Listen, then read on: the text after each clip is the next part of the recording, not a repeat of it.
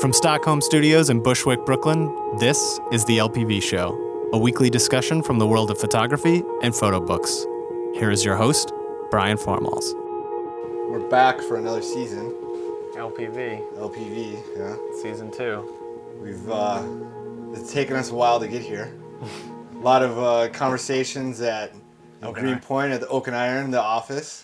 A lot of good late night meetings. A lot of good late night meetings. That's right. Some uh, some during the day. Some during the day. We've got an all new set of equipment. But I'm not going to talk about that. Because you know, hopefully that doesn't get in the way. Um, yeah, so I'm, I'm looking forward to uh, getting rolling with this podcast again. And I think we're going to try a little bit of a different format this year. Last year I just did the mano-a-mano interviews, and this year I'd like to have, you know, three three or four people at a time, a little bit more conversational. We're gonna cut each episode into basically two parts where we're gonna chit chat about what's going on in the first half, and the second half we're gonna uh, discuss a photo book, which I'm excited about. I know it might be a little bit weird to talk about photo books on a podcast, but that's so weird. I think I'm we'll ex- make it work. I'm excited about these photo books. Yeah, so uh, today, and I don't, I don't want to give it away, but I've got uh, one of my favorite photo books, Arrivals and Departures, from one of my favorite photographers, Garry Winogrand. I'm sure most people are familiar with him. He's also one of my favorites. One of Tom's favorites, yeah. So it's a street photographer-centric podcast on this one, I think. Yeah, he's episode. not new. It sounds like he's not really new to anybody else, but he feels really new into my life. Well, that's good. Hmm. Yeah. When did you meet Garry? At the Met. At the Met? I oh. met his work at the Met. Huh. Oh. Yeah. They had so many images. Actually, yeah. it was it it was not overwhelming in a bad way, but it was a lot. It I've was. never been to see a sh- like a show like that where I was like, whoa, there's five rooms and they're like cover- covering it, top to, the walls top to bottom. Yeah, yeah, it's an impressive show. I mean, it's, it was good. But... it's like three hundred something prints I think they they had up for that. Yeah, I couldn't see it just once. I went and saw it in uh, D C before it came to New York, too, and it was very different in both cities despite being largely the same yeah. pieces, but they were shown differently. And in D C at the National Gallery, it, there was a lot more space, and I went in thinking, oh, I finally get to experience some real Winogrand prints. And they weren't huge. I think I went in thinking, like, oh, I'm going to see some real big prints. And they were like eleven by fourteen and sixteen by twenty. Yeah. And somehow in the New York space at the Met, it's it felt like it filled it out a little more. And there was always a lot more people in there. And the two times I went, I heard people that like, either knew him or knew his family or knew oh, someone wow. in the picture, so a lot of... Oh, wow. There was a lot of that going on. Yeah, I did not have that experience. No, that's cool. So other than going, uh, traveling across uh, the east eastern seaboard to see Garry Winogrand shows, what else have you been up to, Tom? Uh, I went to Montana and drove cross-country with my friend Brendan over the summer. It was kind of my first cross-country trip. Then I went out to... Uh, do a little European travels in the Alps. Nice. Uh, I went to France, Switzerland, and Italy with my mom for wow. a couple weeks. It's a lot of traveling. Yeah. What inspired that trip? You guys just... Uh, my mom needed someone to go with her. yeah, oh, so your mom sort of was spearheading it. Yeah. That's cool. Never say no when mom wants to take it to Europe. no, yeah, no, not at all. No. Had she, and neither one of you had been before. Uh, well, I mean, she'd actually been to the Alps and a lot of Europe before, but I'd only been to France for a job, so it was nice to spend a little more time there. But your mom's a painter, right? She is. She's a painter. Yeah. So you're both uh, the, the artistic gene is in the family, huh? Yeah, I mean, I, it was kind of uh, a reluctant thing at first for me. Uh, I think growing up, going to a bunch of art galleries is... a kid who's kind of tiresome and boring, but I think in the end, art won. Yeah, yeah. I mean, I didn't. I never went to any museums. It was all sports. I went to Vikings Vikings games ah. on Sunday and Twins games. So there was no art. Art was uh, frowned upon. I didn't, you know, not frowned oh, upon, but like so there was. So it's your rebel release. Yeah, probably, I guess. You know, I think so, maybe. I mean, he's got burned out of sports in college. Like, someone always wins, somebody always loses. And, like, once you know once you know a game, like baseball or football, like, a fifteen-year-old boy knows those games better than any adult, right? Like, they can tell you everything about the game. You know it. And, like, once you know it, it's just, there's nothing else. You just, you just which I think is part of the joy of it. Then you can just kind of watch and, like, understand the nuance. Speaking of which, isn't the World Series tonight? Yeah, Game seven.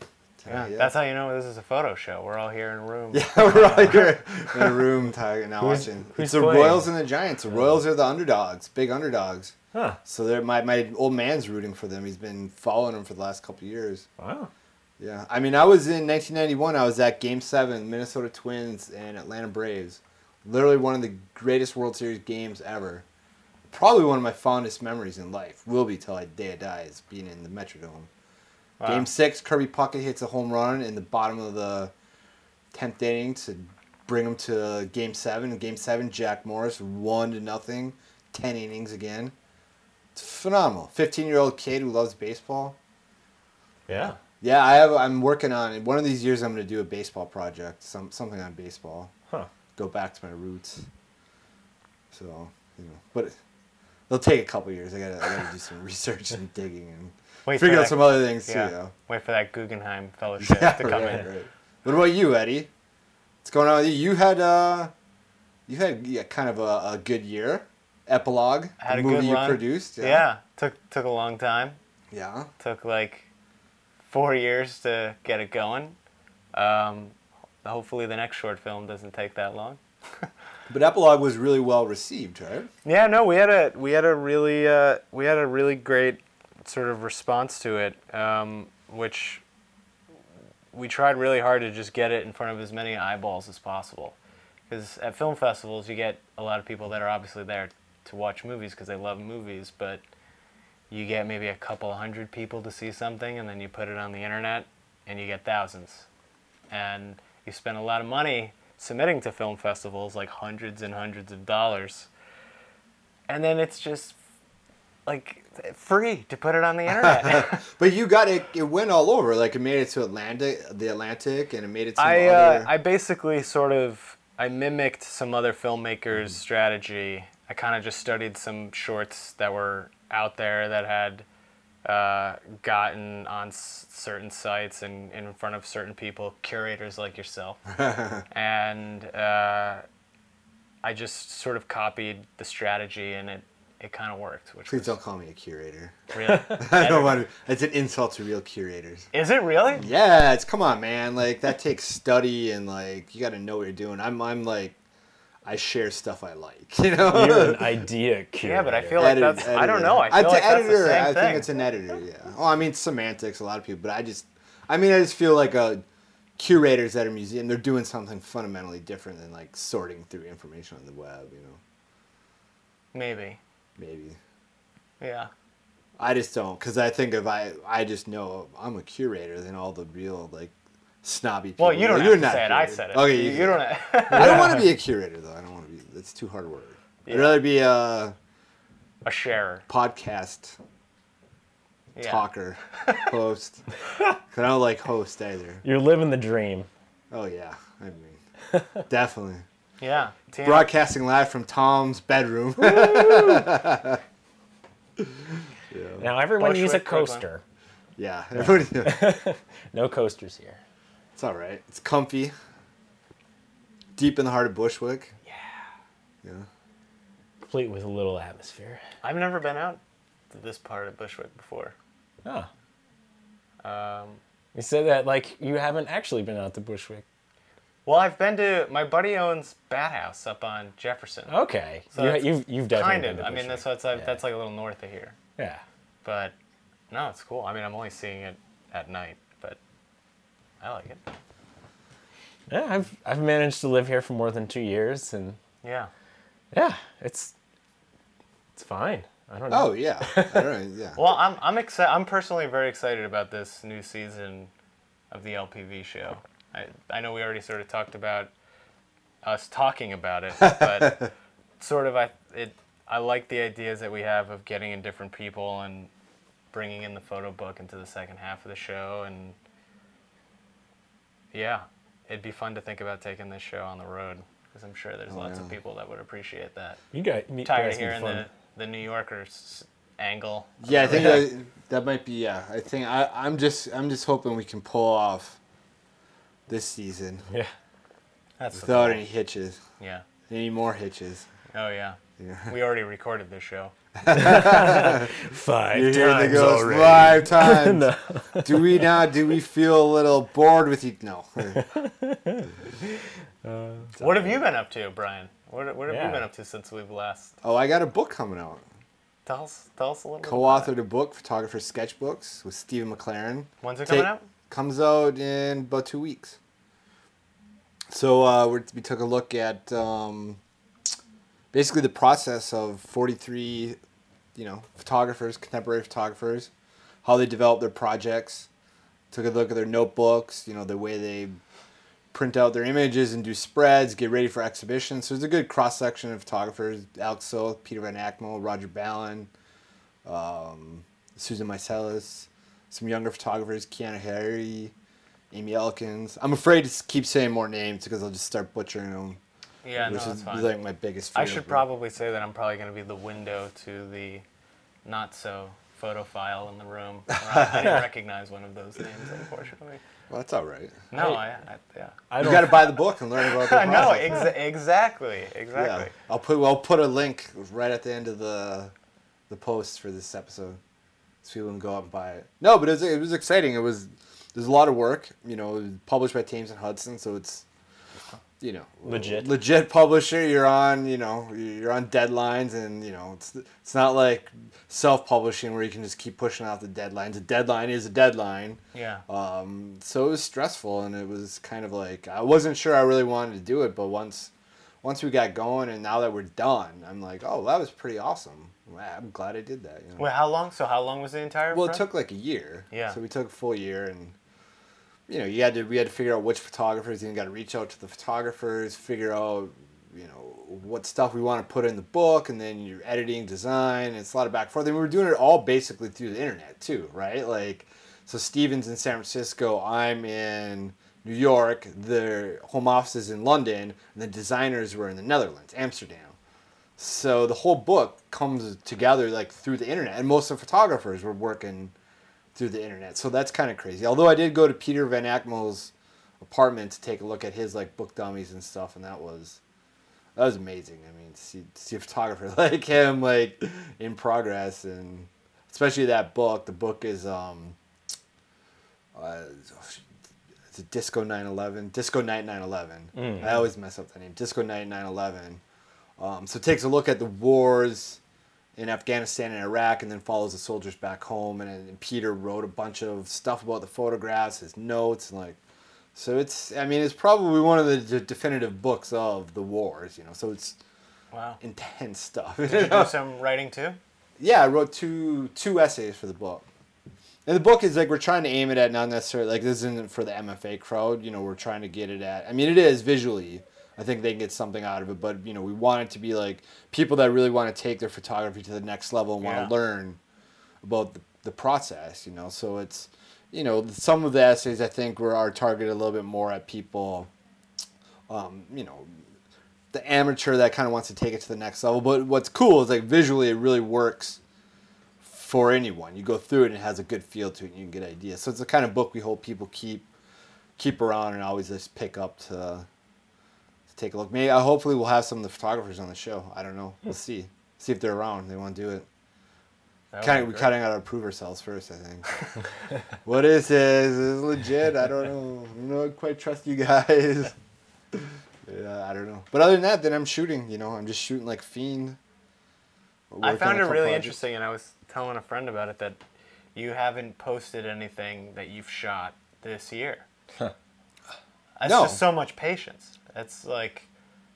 But is it really? I mean, Winogrand kept, died with how many rolls? I mean, yeah. We keep going back to Winogrand. He died without out developing, like, hundreds of rolls. Today, I went back exactly a year in my archive to see what my pictures were like, or if I could find something that might fit right. this time of year. And I just realized that it was colder, and I'm a better photographer now. Yeah. No, I mean, the last couple of years, I'm happy with this stuff, but the more you kind of let it sit around, like, the less you kind of like, oh, that picture's not so good, like, whatever, you know? So you kind of really t- target the stuff that really sticks around, and, like, that's a big, big thing, you know? But it even goes back further. Like, I'm still editing stuff in Los Angeles, which, which is from five, six years ago. Yeah. Because it's a completely different perspective on it.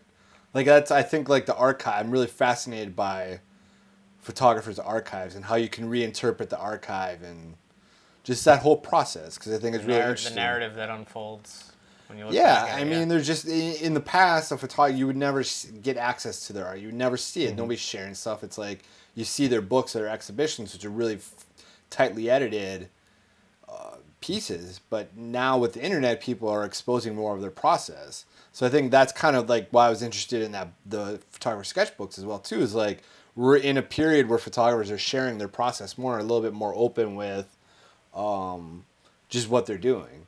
So yeah. I think that's a big thing. And another thing, too, is like, all this stuff archived on the web too, potentially, maybe for how long? You know, what is that? What happens if you ha- I have a big archive of stuff? You know, fifty years later, you know, set up people stumble upon my website or whatever, or your Flickr account. Yeah. Mm-hmm. You know, fingers crossed, it's all that stuff's still there. And what does that say? What does that tell us about, you know, the time we were living in? I don't know. I, I just think there's a lot of interesting and things going on with archives. In the case of like Winogrand, though, you said he died with all these roles. Was that just because he didn't have time to get them developed? Was that something that he mm. purposefully well, he, was like leaving in the well, archive? He died. So he died at fifty-seven, cancer. So he was probably, but there's a lot of speculation. Who knows why? He just... It's. It seemed like in the later years of his life, he didn't mark his contact sheets as much. No. Like, I mean, I think he was shit. really just, you know, Winogrand was really just kind of addicted to shooting. so I yeah. think it just, it was one of those things that just piled up. He's like, you know. He wasn't a printer. No, he wasn't a printer. He didn't like, so is, what's he going to do? Am I going to sit here and deal with all this crap? Or am I going to go out in the world and make more photographs? I mean, as a photographer, I can kind of tell you, like, pff, that choice is pretty easy to yeah. make, you know. I'm going to get out and, like, go out into the world and make more pictures, you know. Yeah. And you go out for like hours at a time too, right? Uh, normally, I mean, the stuff I do walking around. So I ba- anything I shoot digital is just kind of my diaristic stuff. Like, and that's mostly in my neighborhood or like if I'm shooting in Manhattan there. Um, the other projects I do when I go out with the MoMA, there are more. Uh, I don't say conceptual, but there's more, I'm going somewhere for like a specific period of time. And so the other book I did, I walked between LaGuardia and J F K for like seven months. You know. Took various trips there. So I'm editing that book right now, but that's definitely like... How do you know when you're done with that? Like, how do you know when it's time to just make the book? I'm just like, I don't want to do this anymore. I don't want to go... Because it actually is. You get on the train, you go to the place, and you walk, you know, you walk kind of like the same areas. Yeah. And I just don't, you know, there's photographers that do that for ten years, for twenty years, forever they do oh, that. It's amazing. I, I could see myself doing I can't it three do it, times yeah. and then being like, great, I'm done. Here we no. go. I, I mean, I'm sure, like, I show, you know, you show the book dummy or the edit, and people, number one thing they'll probably say is, go back and shoot more. But part of me, part of the concept is that I want this, like, ephemeral feel to it, that it is kind of like, you know. Have you been sharing it with people? Yeah, I've been yeah. sharing the, the dummies. I've shared it with some friends. And it's been interesting to get feedback from people, really, the first time, like, because um, I really haven't done that in the past for whatever reason. But now I'm like, hey, here's the book dummy. Maybe just because I have a better process now. And I, you know, I've met some people that I definitely trust. And, like, yeah. So I share it to them, and, like, you get some interesting feedback. And, like, I had some hunches on the edit that I had, and it was kind of confirmed by three different people. Like, they all gave, kind of gave me the same feedback. Yeah. Like, take out these these pictures, almost like... And you kind of guessed that even before? I did guess it. That was, like, my question. I even, you know, I was like... You Were know, their, had, their reasoning all the same? Yeah, basically. Yeah. Yeah, you know. And it was kind of different. And, like, I don't care, whatever, you take those pictures out, and they get reabsorbed into the into the archive anyway, so it's not that big a deal. But, yeah, that's... I mean, I definitely recommend, you know, for photographers finding a few people that you trust and sharing your work. I mean, that's, it's tough, you know, because you can kind of tell, like, uh, what do you, you know, you don't want to be too harsh with them. You want to be productive.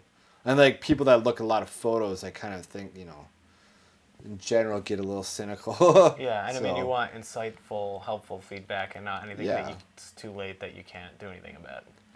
Yeah, yeah. I mean, uh, yeah, yeah. It's it's you know, it comes down to trust. You you know, you trust their feedback. You know, it's like any collaborative kind of thing. When will you put that book out? I don't know. I plan to. I want to do an just an artist edition of a hundred. So I'm getting kind of close. I got to finish up a little bit of the writing on it, and then, you know, maybe early next year. It's like I really don't have any rush on it. How many images go into it? Probably like thirty-two to thirty-five. So it's a, it's a smaller, quick book, you know. Is there sort of like a range that photographers try to keep like a small book at? Well, or does it not really matter? No, I mean, it can it can range. It can go from anywhere to, you know. Some people do a portfolio book of twenty-two images. Otherwise, other people can do an epic, ten-year epic project on Afghanistan. That's where they put yeah. in eighty-five images, you know. Or like, Winogrand's book has a ton of ton of images as well. So it's like, it really runs the gamut, you know. Yeah. But you got to kind of let the photos. I think let the photos really dictate that. Yeah. And the design too, the concept, you know. But that's that's why I'm interested. I'm really fascinated by photo books. That's how I envision my. That's how it works. Like that's when I feel good about it. Okay, it's in the book. That's that's that's my yeah. photography. Not you know not, not throwing stuff up on the internet. You know, it's like a final realized form. It's a final real, and I think you definitely like once you get in with the the fine art photography people. That's where what they respect the most is like, you know. Seeing it through completion, you know. The internet's great. I love sharing stuff on the internet. It's it's fine and whatever, but... You know. Now, when you have, like, the print book that has all twenty to thirty images that you're talking about, when you... Are you going to make those all, di- like, digitally available on the internet, too, so that people can literally just see the entire book maybe, on the internet? Maybe put up a P D F. Or do you kind of put, like, a teaser of it? Yeah, you put, like, an edit on your website, and then you distribute it around, and then yeah. you might put up, I might put up the full P D F. I mean, I don't care, whatever. Yeah. Uh, other people make ebooks. I mean, I don't know. Those have kind of yet to really capture the uh, imagination, I guess, of Photoland. But there's a lot of optimism. There's people that are very optimistic about ebooks as well, too.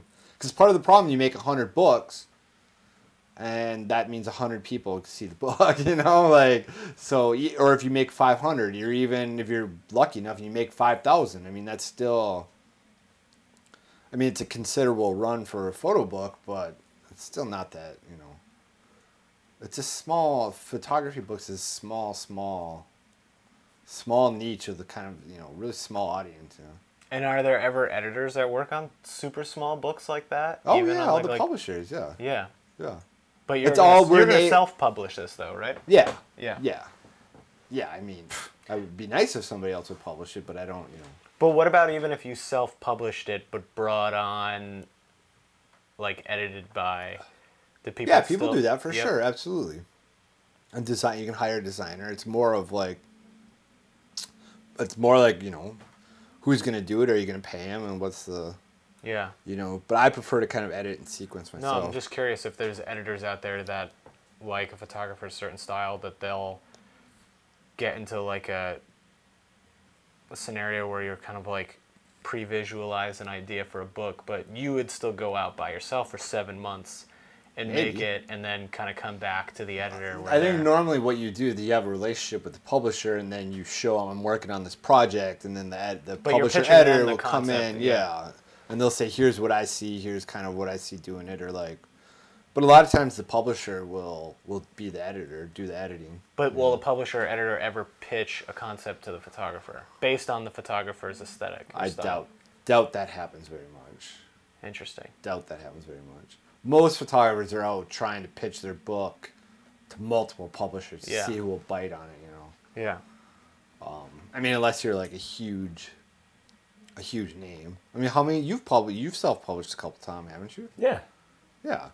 Not in large quantities. No, like fifty or so, right? Like you just do a small, uh, more like ten. But you hand you did them ten all by caught, hand, like ten editions. Those per... are those. That was like five for. Yeah, well, yeah. yeah. Some people do that. So Tom hand makes five books, you know. Yeah. And some people make hand make fifty books. you know, because they want like that. It's, you know, but it's, you're a, right. it's an artist. It's an artist book. They call it an artist book. You know? I, only so many people get to see them. Then. Yeah, and it's mostly like other photographers, your other photographer friends that are like, you know. But I look at it and I feel like this is the best place I've seen these pictures, and they make sense in context with all the other ones. Yeah, and it's just the sequencing and paging through a book. I mean, paging through a book is like... How much time was it in between the release of each book? Uh, I did it more when I first moved to New York, but I, I did some at the same time. Yeah. It wasn't like... I was making a book for every project I right, did. No. Right, right. Yeah, I mean, I, a lot of people I know, they're kind of working on multiple things, and, like, you know, you might have something going, don't really know where it is, they'll let it go for a year or two, and then they'll come back to it, or there's other people like Stephen Gill, like, he just, I mean, that guy cranks them out, you know, he kind of has, so, and I'd like to get to that point, too, like, again, going back to the archive of how you can reinterpret it. Like, most of my stuff has been pretty, like, based on time or place. Like, okay, here's this year in Los Angeles, and I moved to New York. Here's my first two years, which isn't all that imaginative, you know. But it's the way I want to do that base archive of stuff. But now that I have a larger uh, archive, now I want to see how can I go and re- reinterpret this in different ways and really yeah. think about book, the book and sequencing and time and referencing different things. So I think the more the more you do it, the more you kind of you you know you learn the process. Like filmmaking, right? Like yeah. mm-hmm. you go out and you make your first short film, and you kind of learn that, and then you make another short film, and it's like, okay, well, yeah, we build upon everything that you know, you know. Yeah. But that's the important thing. It's like you got to do it, man. No, like, I mean, it is. Yeah. We're, we're literally up against that right now with just feeling like we need to stay relevant by. Yeah, you can't just hang on to one thing for too long. But it's also like if it's your, if it's you know, I don't want to say if it's your art, but if it's your art, you like you enjoy doing it. You oh, know what course. I mean? Like you want. So to me, like going and doing this stuff, like it's not like, oh, I have to do that. It's like I want to do this. This is something I'm compelled to do. You know. It's easy to do it. Yeah. yeah. So I think how about we uh, take a break, come back, sure. and talk about Garry Winogrand some more. Dive into the books. L P V Show, Season two. All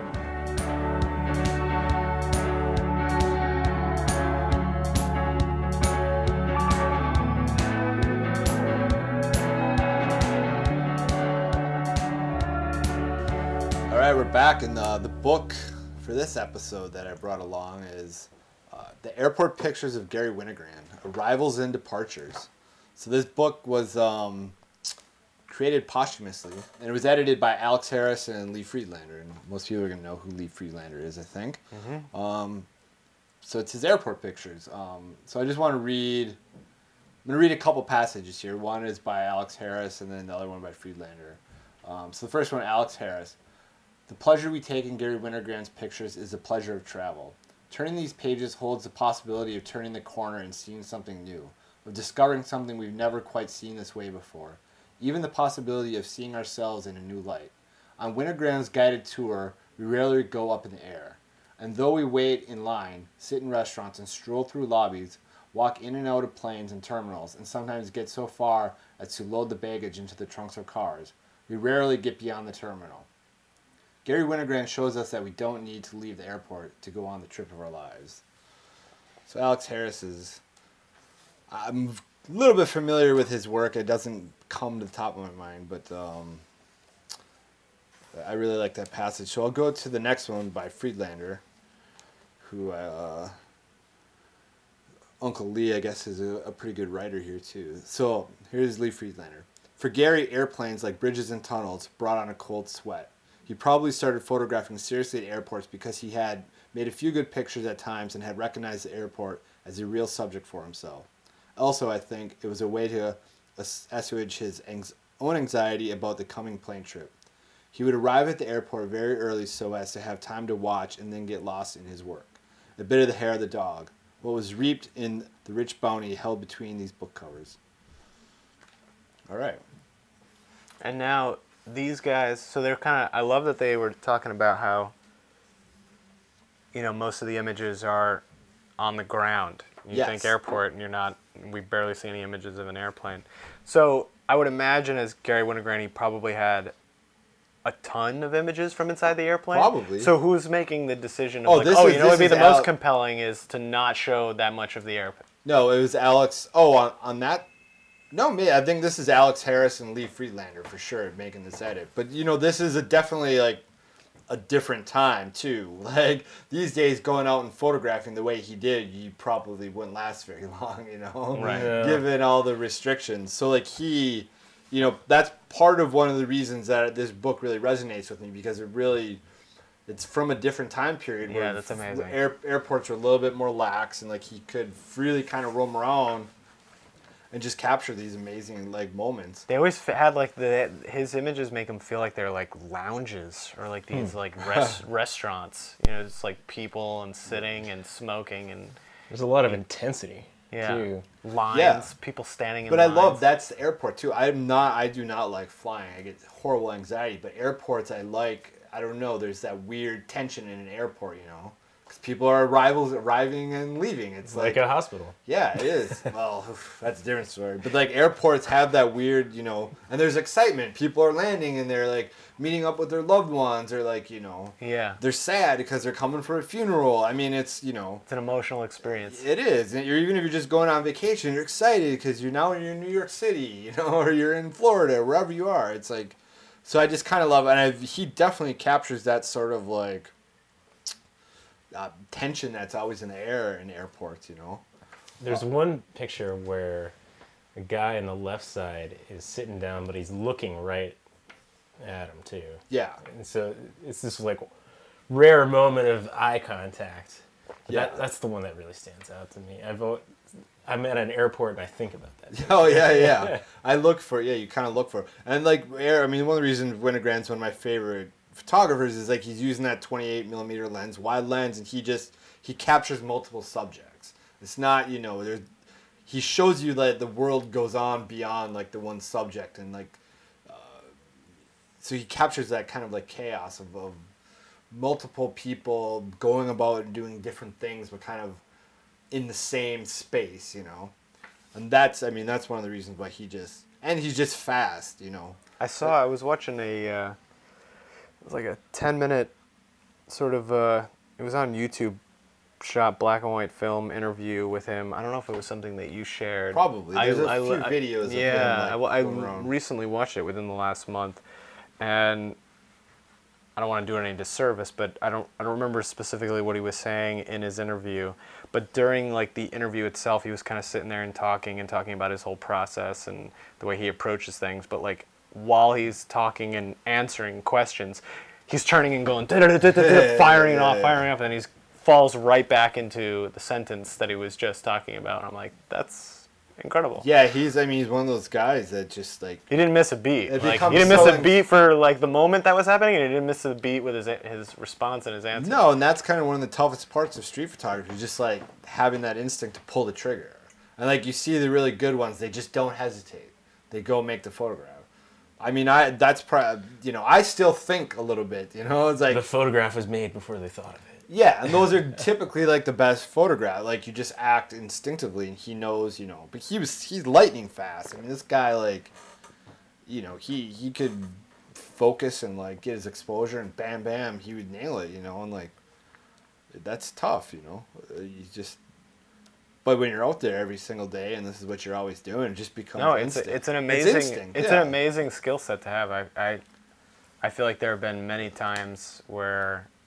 I've seen the moment that should have been photographed, and then for the next three blocks, all I'm thinking about is I can't believe I missed that. Oh no way! That I don't sucks. know, but you, the Tom, you, I mean, Winogrand's one of your favorites yeah, too, absolutely. Right? Big influences, but yeah. you kind of like, I don't know, if you're on the street a lot, you kind of, it really becomes about anticipation and like, what do you say, spatial awareness? They say I don't know, like, you kind of you're looking three or four blocks ahead. You're looking at. You survey everything. You kind of start to anticipate the way well, yeah, people I, move, you know? I don't approach the situation yeah. with a lot of expectations on what people are going to do. I let them surprise me, and I kind of let things develop rather than going into something. And I think I've been most frustrated when I've gone out and tried to make a certain kind of picture or a picture like someone else. Yeah. And I... I like seeing how things develop naturally in yeah. some place. And I I never know specifically what route I'm gonna go. There's always a little bit of uncertainty. Yeah, we talked about this I think a little bit and yeah. a while ago, and like yeah, it's I mean that's I kind of got burnt out on shooting in Manhattan. I just couldn't take it anymore. It's because like I would hit the same I would thirty-fourth Street and then Fifth Avenue, and it would be like I can't do this anymore. And like getting really close to people and like. Mm-hmm. Putting a camera in their face, it's like emotionally draining yeah. to a point, you know, and like yeah. but it's also it's like I just felt like, you know, I'm riffing on Winogrand or I'm riffing on Gus Paul or I'm riffing on Meyerowitz, which is fine. Like I'm all that's part of I feel you know, the modern your modern photographer, you're probably riffing on somebody anyway, so like I'm fine with that. How frequently do you guys get shit for it? Um, from time to time.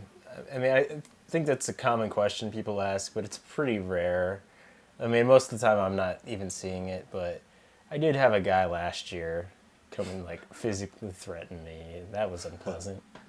Yeah, I don't every time. For how like he was up in your. Uh, he followed me for a few blocks. So there weren't like, any cops around. Like with his fist raised, that and kind of thing. Was, yeah. He was shoving me around. Oh man. Yeah, it was it was not a great situation. It also wasn't a great picture. No. Oh man. Yeah, I did. I didn't really oh, fight man. for it in the end, even though I should have. But did you delete the picture? Yeah, it just wasn't very good. Well, yeah, it wasn't worth getting. If it was, then maybe I would have done something about it. But it was just one of those moments that like didn't fully come together, and then this guy saw me, and maybe he was on parole. I don't know. Oh, yeah. Well, that's kind of like you learn. There's some people I just don't, I won't photograph. I'm like, I kind of know. I'm like. I'm always afraid I'm going to get like someone who's having an affair. Oh, right, yeah. I mean, I haven't in New York, I haven't really encountered any problems, and almost every time that I did in L A, it was because I was being a little bit overly aggressive, you know, like, you know, flash at night or something like that, or it's like kind of a mano-a-mano situation, which is me and like one other person walking on the street and like kind of stupid stuff. But oh, like, yeah, you know, whoa. I did, I did have, and when I was in Long Island this just a few months ago, and it was this weirdest thing, is like I took like a landscape picture and like some person was like deep in the frame, like almost inconsequential, and like I walked by him and they didn't say anything, and then like I went like an hour and a half I walked and I kind of looped back around, they were still sitting there, and they passed by and they like stopped me, and it's like, did you take their picture a while ago? And I was like, yeah, you know, I was taking a landscape, you were back from, you know. So then you get into the situation where it's like, okay, you don't want to be a a lot of people will get into like, it's my right, my First Amendment rights, and like I can legally take pictures, and like which is definitely like the wrong way to go. Right. So I generally right. try to say is like, you know, I'm a documentary photographer, I'm out capturing pictures. It's not, you know, very few people will probably see this. I'm only doing it because yeah. like because I, you know, yeah, it's I'm, not in, I'm in love with the scene. It's not personal. It's not personal to you. It's personal to me. Yeah, but most people, most of the time, it's just, you know.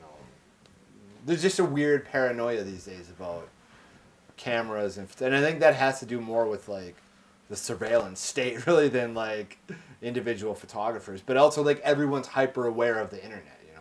Mm-hmm. For some reason, people are like weird, like they don't want their picture on the internet. I think it should be the surveillance state, but it's not. I think people are more afraid of sort of social memes and. Or yeah, thing. Probably. Well, I mean, rightly so. When you have people getting shamed, you know, for doing every such thing on the subway or whatever, you know, like, yeah. that's probably a real fear. You do something dumb in public, and you could get shamed for it these days. Yeah, know?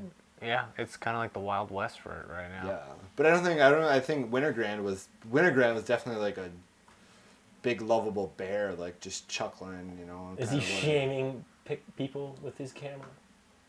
It does he? I don't know. I don't. I never feel that. I think. I, I mean, I Winogrand has a lot of empathy. I mean, that's you get that. You know, he's he really. I think he really cares. You know, like it comes through. But like he's also on the other end too. He really cares about the picture. The humanity. Well, he yeah yeah. I, yeah. I mean, that's but that has to be there. But I think his most concern is like I want to try to make an interesting picture. Yeah. And like that's, so he's thinking about the photograph. But I think if you don't start with that like. Empathy and feeling, understanding why you're out there doing it, you're going to be in trouble, you know, especially on the street where it's kind yeah. of like... Or your pictures are going to be pretty dark. Yeah, yeah. Cynical, but... Yeah, I don't know. I so when he when he got his first of three Guggenheim Fellowships, traveling around, are they are they sort of like directing the, the things that they want him to shoot, or they're just like, here's the check, man. No, go make no, it happen. Go make it happen.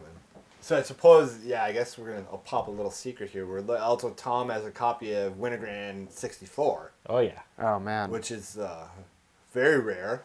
Hard to get, expensive. Printed in Italy. How much did you pay for it? Um, I paid like half of what it goes for. Which is how much? I paid Why can't you tell?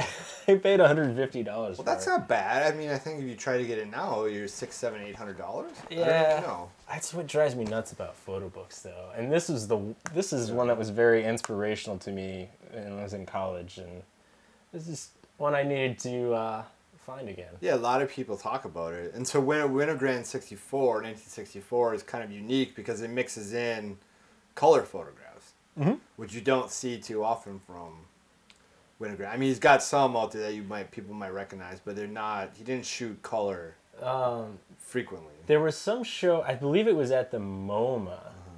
and he had all of these, um, they were slides. Yeah. So they were color slides.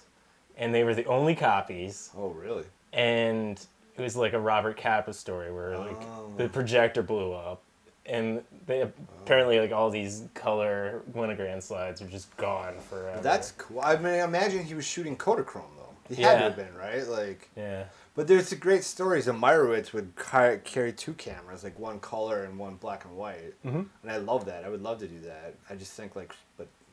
To me, shooting black and white so hard. I don't know really why. But. Now, was Arrivals and Departures a show, too? Uh, I think this was, so. like, a later thing that happened. No, they right? did it. This was posture. This is after yeah. he died. Oh, right, right. Yeah, this, you said that. that. You out, said yeah. that. Because they're saying here, even in this sixty-four book, that um, that a lot of the a lot of the images that are in this were unpublished, but... they all came from the pivotal sixty-seven exhibition, New Documents. Mm-hmm. So I'm thinking, why is there a book called New Documents? I think that's the yes. that's the show that had the color yes. uh, slides that burned up too. Yeah, so like the New Documents show was one of the big Lee Friedlander, Ian mm-hmm. Arbus, and Garry Winogrand. So that kind of ushered in those three as like the giants of documentary. I don't know for better words, but like sixty-four is like. Yeah, a lot of his famous, what you would see or his famous images are in there. But like when this book, sixty-four, came out, was there also a show called sixty-four? Does mm-hmm. it not work like that? Maybe it... No, it was kind of weird because you got to remember back then photography was still fighting to be recognized as a legitimate art.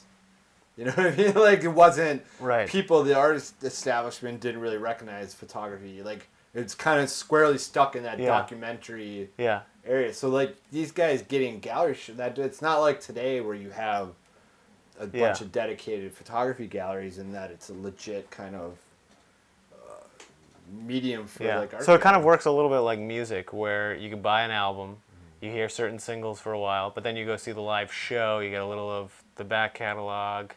Maybe yeah. some new things that I haven't I mean, been I recorded can't, I'm, yet. This is all, I did, was not live back then, you know, and I've only, so I yeah. don't want to talk authoritatively. Of course, just no, no. like, of course. You know, but even just kind of what I've gathered, it wasn't, you know, these guys weren't making tons of money at all. Winogrand lived in yeah. poverty most of his life, I would imagine. He got by in teaching and doing stuff, but he wasn't, I mean, his legend really happens after, after he dies, you know, and he becomes who he is now. But like, you know, yeah, I mean, sixty. That book I think is like pretty poorly edited. You know, it's kind of sloppy. Which how, is, what, wait, what, how so? How so? What, it's just there's what does too that many mean? Images and there's too many kind of like duds. You know. But I'd almost say the same about the newest one. Oh, for I mean, sure, for sure. But that's like the number one of the number one criticisms leveled at Winogrand. It's just like too much garbage. You know. You get like, like I don't. But on a street photograph, I don't. I kind of like. I I'm maybe one of the rare people, or there's some other people that like I. I think there's musicians I don't mind seeing, that work like, the same way too. The misses, you know, it doesn't matter. It's like a jam. Yeah. That feels like a jam book. Like he's just kind of like riffing and playing and letting stuff go and like. It's like a five C D collector set that has B sides, live, yeah, where you just like demos. You know, instead of like a fifty minutes, he he went he made it a two hours, you know. Yeah. Yeah. And like a lot of people like doing color. I think some of the color black and white spreads there are a little clunky and they don't really come off. I mean, but like that doesn't, you know, you're looking at that with a modern, from a modern perspective, and photo books have kind of come a long ways too. You know, a big, I don't know how you would say it, where you just throw all the photos in a book was a little bit more prevalent. You know, now I think people are a little bit more, what do they call that type of book? It's like a catalog book, right? Like it's like a catalog for like a museum. Sh- like the Lee Friedlander big yellow book of his mm. MoMA retrospective is fat. Tom has it sitting here. It's just like a thick book that goes over mm-hmm. all of his career. So this is kind of, it feels like a catalog book of his. Yeah, it does. And it's cool. I mean, it's something you cool. You, the nice thing about a book like that is you can always pick it up and you'll probably find an image that you didn't really remember. It's like, oh, that's cool. And then you kind of, you know, you got something yeah. else in your reservoir. It it happens all the time. There's one, I was trying to find one, I was looking at it last week, and I love how many levels some of his pictures will work on. That'd be go back to the multiple, multi-subjects, right? You know? Yeah, I'm just, I'll have to find this one picture. It's like I looked at it, and I looked at it more, and it just kept going. Yeah, that's, I mean, that's, I kind of become obsessed about that. How many people can I get in the frame kind of all harmoniously organized, you know? And it's weird when it works, because a lot of times you don't even realize you're getting people deep in the frame, and then it just, yeah, you get it. I mean, the human eye is an amazing thing. I mean, it's crazy what we can see. I mean, I think we take, I think I definitely take it for granted. It's like we can perceive all of this stuff, and like the motion, the color, like, you know, it's kind of crazy. I mean, that's why I like, I like candid stuff and moving masses and, you know, that kind of chaos. I think that was definitely Winogrand too, was his, you know, you wanted to be right in the middle of that, like stand in the middle of it. Organizing the chaos. It's organized so neatly. It's, and you look at it in a book like this, it's, but you got it. Yeah. It makes life look incredibly yeah. flattering. There it is. Yeah, I kind of looked over this one for years, and we got to take I, a photo of this so that people can. Yeah, there's a guy who's about to go down a slide. Yeah. And there's there's an old jet. I don't know.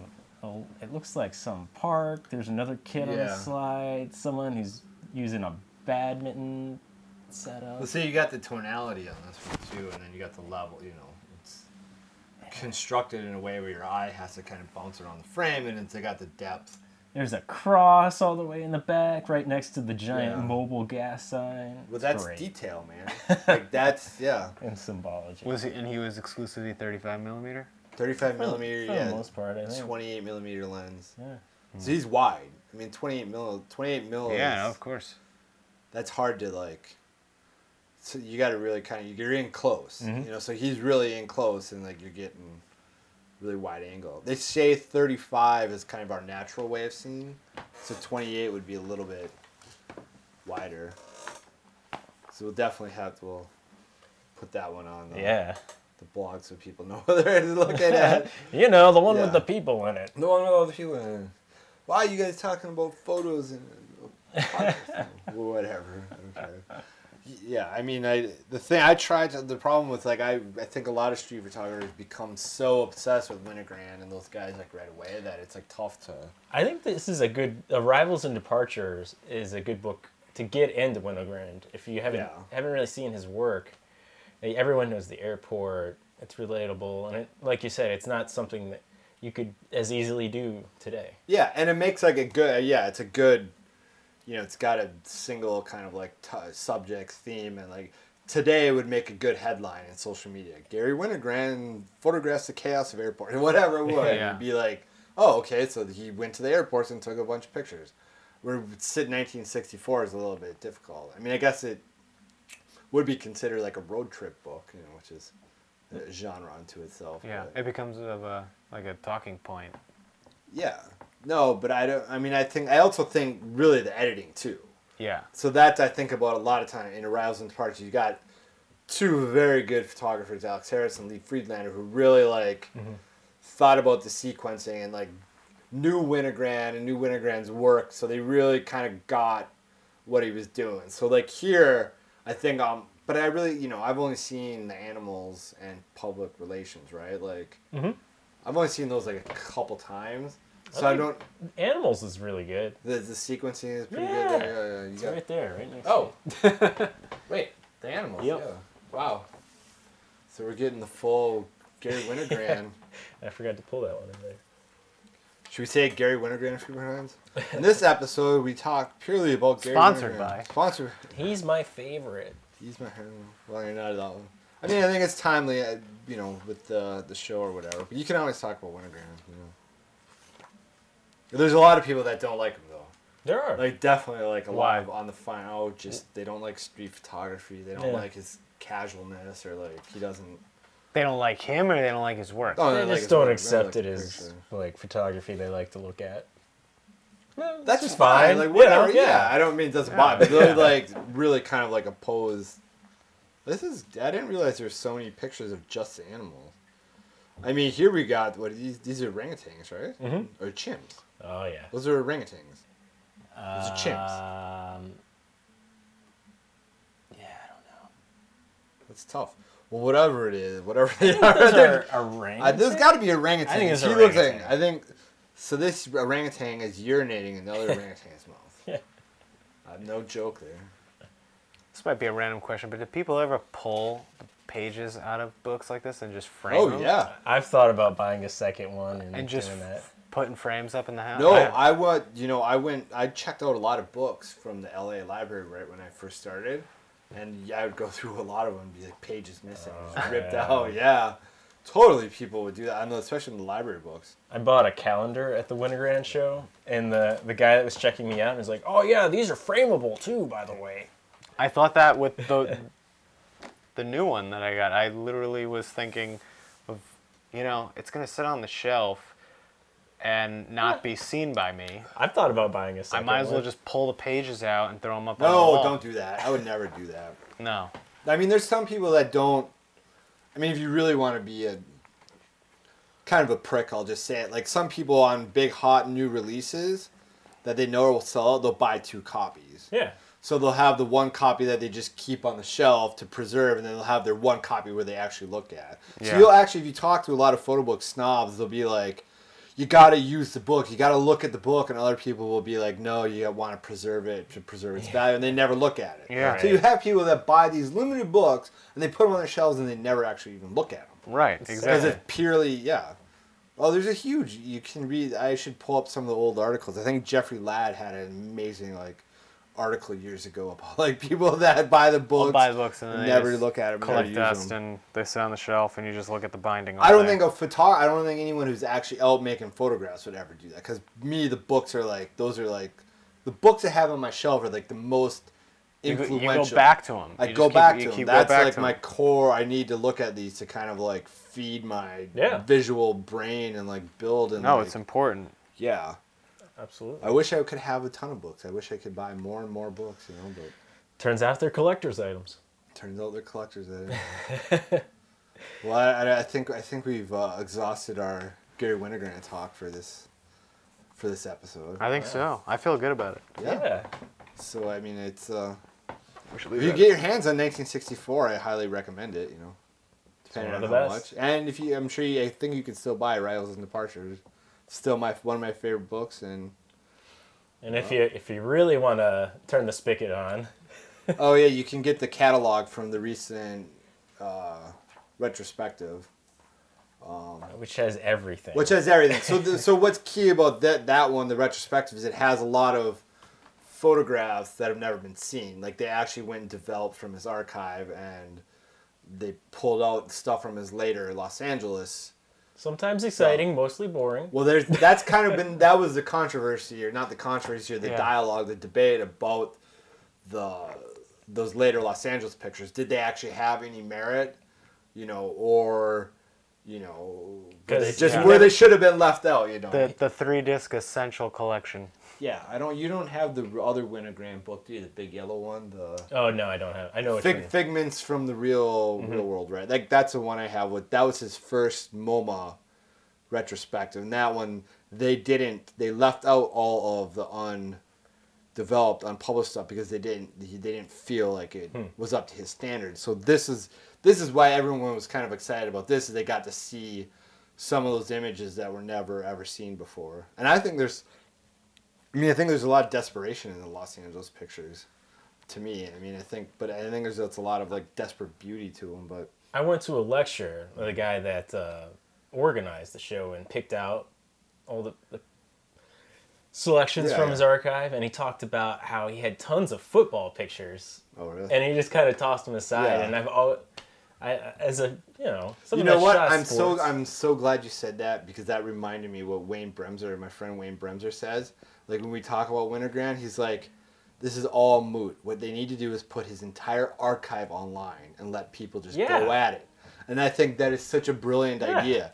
Like you, that's how we would really see a different version of Winogrand. If you could just go into his entire archive, and I could go and make my edit, Tom can make his edit, and like Wayne Bremser could make his edit, you know. Now we would start to see all these different versions of Winogrand from a different perspective. Because I think like when these people that are in photography and been around it, they kind of, their eye really gravitates towards something. And like if you're not right. have that depth of knowledge, I think you might kind of can pull out some stuff that they would ignore. Right. And I think that that is like fascinating to me, and I would love that to see like all this entire archive where you can just go get lost. Open and, like, source archive. Yes. And like I think that to me would be a dream, is to like be able to have a big massive archive online so that would allow people to go and play with it. And I think we're kind of pushing towards that future, but I think like that's Wayne makes a great point. Like if we really want to see a different version of Winogrand, we got to kind of open, make it open source and let other people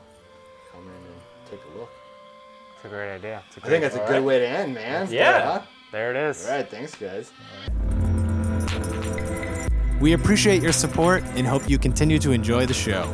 If you have any questions, please feel free to send them to info at l p v show dot com. Or connect with us on Twitter at L P V Show. The L P V Show is executive produced by Brian Formals and Tom Starkweather. Our score is by Tom Starkweather, who also mixes the show. Special thanks to Eddie Vellante and Brett A. Davis. Thanks for listening.